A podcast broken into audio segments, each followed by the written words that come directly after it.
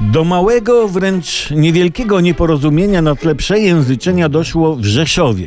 W mieście tym odbędą się wybory na prezydenta i ekipa platformiana zajechała się, aby poprzeć kandydata, którego popiera, pana Konrada Fiołka. I szef PO pan Borysław Budka, a następnie bo, bodajże dnia następnego pani prezydent Gdańska Alicja Dudkiewicz pomylili nazwisko swego kandydata i zamiast Fiołek mówili Fiołek. Takie krokuśne przejęzyczenie. Ale to nie wszystko. I pani Borysław, i pan Dudakiewicz pomylili Rzeszów z Wrocławiem. Zróbmy wszystko, żeby Wrocław przestał być tym eksperymentem na żywej tkance, powiedział w Rzeszowie Borysław z PO. Ten sam błąd popełniła pani Dulkiewicz, też Rzeszów pomyliła z Wrocławiem.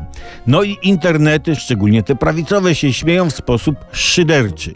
A przecież łatwo pomylić Rzeszów z Wrocławiem. I to miasto, i to miasto. I Rzeszów, i Wrocław leżą w Polsce.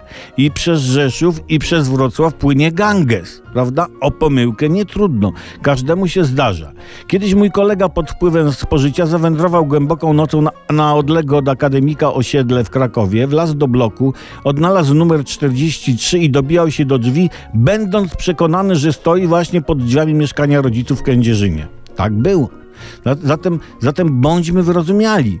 Widocznie no, podczas podróży politycznych politycy PO no, sypią na lusterka srogie białe kreski. No, niejedno zioło być może idzie z dymem. Zajeżdżasz wtedy do Skierniewic i mówisz, jaki piękny Egipt. O, to tu urzęduje papież Mariusz 350. Tak, kochani, więcej budki zdaje się nie wprost krzyczeć PiS.